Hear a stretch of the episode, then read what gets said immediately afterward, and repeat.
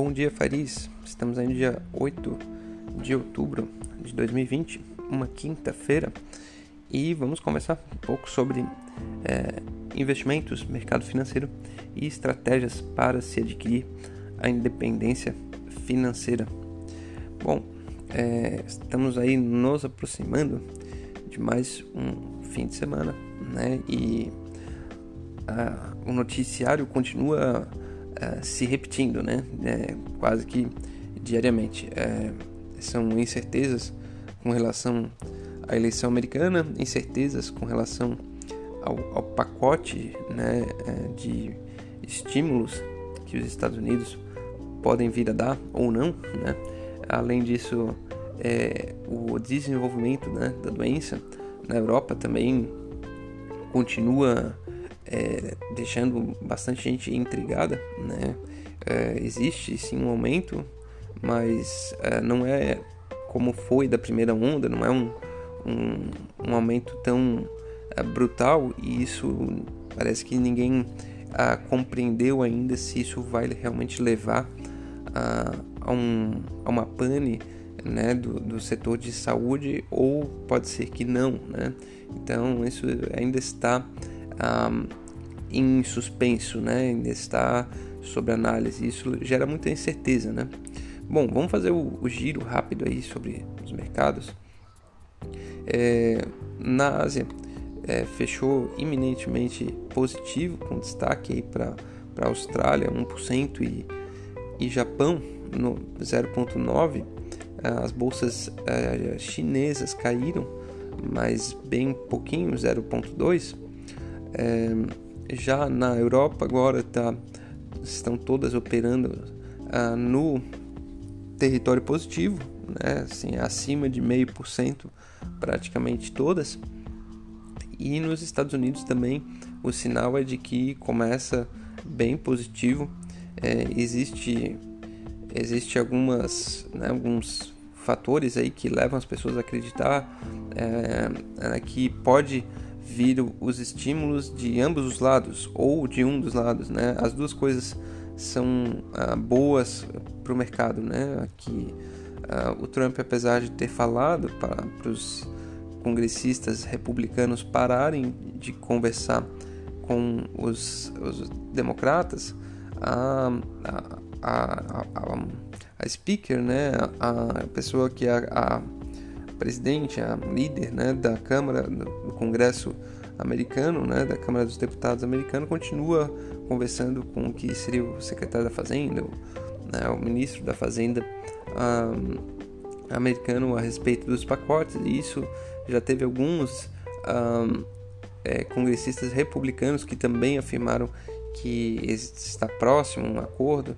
Então, mesmo o, presidente americano falando que não era para continuar né, com a conversa, isso continuou.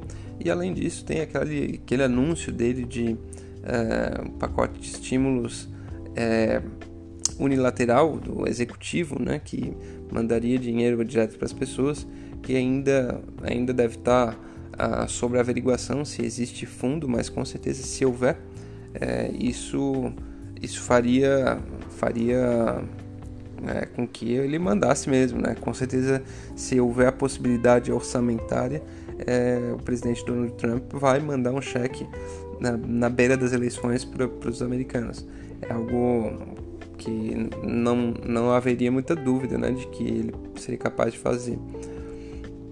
Bom, vamos ver aqui as notícias, assim, o principal que está aí além né, do que eu já do que eu já comentei, é, ontem teve né, o, o, debate entre os vice-presidentes, a, a, candidatos a vice-presidente nos Estados Unidos, a senadora Kamala Harris e o vice-presidente já Mike Pence, é, mas ninguém acreditou também que isso vai ser definidor para as, as, as eleições de, é, desse ano, que vai mexer com o voto da, daqueles estados que são ah, que indecisos, né, que, ou que podem variar de um lado para o outro. Ninguém acredita, pelo menos os analistas políticos não acreditam que aquele debate o conteúdo que teve vai ser é, é suficiente para mudança né, de opinião das pessoas, seja para um lado, seja para o outro. Né? Outra coisa que, que, que, que chama atenção é que o, o, hoje sai, né? Hoje sai a perspectiva de quantas pessoas eh, solicitaram o, o auxílio-desemprego nos Estados Unidos, né? Que isso meio que reflete a, o mercado de trabalho americano. É, os dados ainda são, ainda são meio uh, de, de, né, de especialistas que fazem projeções. Uh, provavelmente em breve a gente vai ter confirmação, mas se espera que tenha continuado a aumentar o desemprego, né, mas é um pouco menos de pessoas solicitando, né? É, baixou de um milhão de pessoas solicitando semanalmente o seguro-desemprego nos Estados Unidos. Ainda assim, com certeza, os Estados Unidos vive a maior taxa de desemprego da, uh, se não da história, mas de muito tempo, provavelmente desde a, desde a, da época de 1929, alguma coisa assim. Né?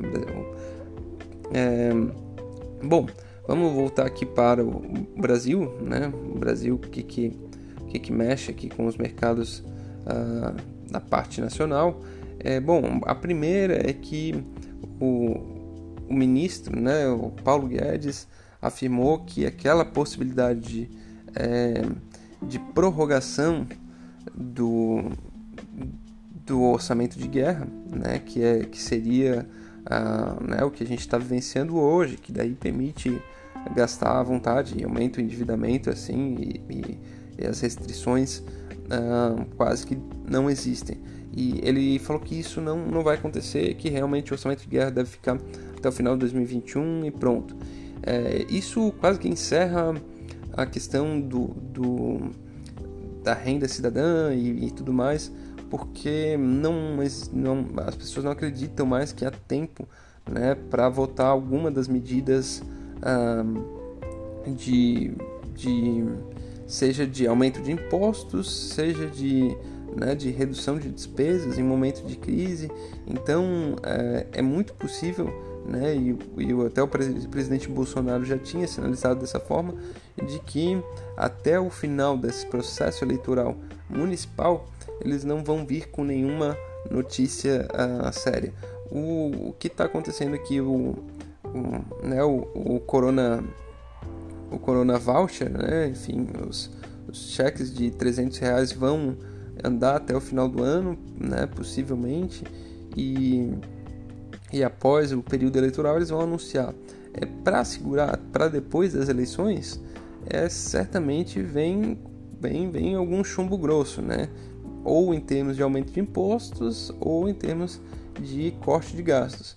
Eu acho que é mais possível que haja um aumento na, na, de impostos. Né? Não sei até que ponto que isso é, consegue base para ser aprovado na Câmara, mas é, reduzir gastos é, talvez também, né? pode ser que tentem alguma medida, mas é um pouco improvável. Mas resumindo, haverá provavelmente uma medida é, antipopular né, após as eleições para tentar dar margem para o presidente Bolsonaro continuar pagando auxílios uh, ou aumentar os auxílios, fazer, enfim, os, a sua política pública de redistribuição de renda, que isso é, melhorou muito a imagem dele, né, ajudou muito a popularidade dele e ele está, com certeza, é, buscando meios de que isso uh, se mantenha.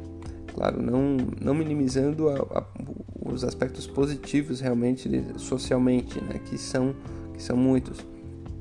Porém, a dificuldade é, agora fica como escolher, né? O orçamento é aquela coisa, ou, ou, ou, ou ganha mais dinheiro ou gasta menos, né? Então, essa, e nesse momento tá difícil de fazer qualquer uma das duas coisas. Bom, seguindo em frente, é, a outra coisa que abalou um pouco aí o mercado, né, a expectativa nacional é que o Parlamento Europeu é, vai fez manifestações de rejeição do acordo né, da, a, da União Europeia com o Mercosul, né, que foi um, um, uma negociação aí demorada tudo mais e, e isso uh, come, começou a entrar em stand-by a partir do momento de que o Parlamento Europeu refutou esse acordo. Né? Então isso precisaria de muita política para conseguir reverter essa situação. É, bom, eu acho que aí fecha né, um, um, as principais notícias. É, ontem a bolsa caiu, hoje se espera uma, uma, uma, pequena alta, mas vocês veem a dificuldade que tem a, a bolsa brasileira de, de engatar um, um momento positivo. Né? Agora está sempre circulando na faixa de 94, 95 mil pontos. É, existe bastante temor né, com relação ao fiscal, é, dólar saindo a rodo. Né? Hoje os títulos públicos já têm uma parcela ínfima é, de estrangeiros negociando títulos públicos brasileiros. É a mesma coisa, naturalmente, com o mercado de capitais, ações, enfim, é, as, os, os, estrangeiros não não não não estão comprando, né, é, esse risco do Brasil no, no, momento. É claro que de qualquer maneira o Brasil já é um país que tem um mercado de capitais pequeno e tudo mais, é, entrando com juros é, baixo, né, ou relativamente baixo, é, em comparação com o mundo, já era também esperado que é, saísse uma grande quantidade de capital do país. Mas talvez a, a dose tenha sido um pouco, um pouco além do que o desejado. Talvez também à medida que se endereçar ou se encaminhar alguma decisão para como que vai equilibrar né, o orçamento, é, isso possa isso possa trazer um pouco mais de tranquilidade é, para pro, pro, os estrangeiros voltarem, né? Enfim, e depois é, conseguirem, a gente conseguir talvez patamares melhores aí de, de rolagem de dívida e taxa de juros. Bom, dito isso, vamos falar um pouco sobre é, independência financeira, né, que eu acho que é o, é o tema principal. A gente conversa muito sobre o curto prazo, é, o curto prazo é importante, mas os aspectos né, para o futuro é que são os mais, é, os mais importantes. Né?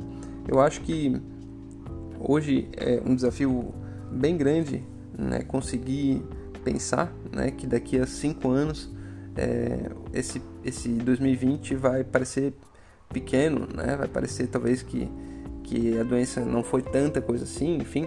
É, é eu acredito nisso, acho que, acho que no, no futuro a gente vai olhar para 2020 uh, com, com muitas, até, até achando engraçado, né, muitas atitudes é, que a gente como indivíduo tomou e que a gente como sociedade tomou, acho que certamente é, teve erros estrondosos, né, e, e é, de análise, de ação e tudo mais, feito por parte de pessoas e de países. É, mas é, enfim, era o desconhecido, né? Quando a gente está vivenciando o desconhecido, é, não tem como acertar, né? Depois, olhando em retrospectiva, é, se percebe né, as relações causa e efeito. E eu acho que essa é uma das, essa é uma das, um dos principais desafios, né? É, eu estava falando ontem sobre risco e retorno, né? E falei sobre risco e retorno em investimentos e depois falei sobre é, risco e retorno nas nossas decisões de vida.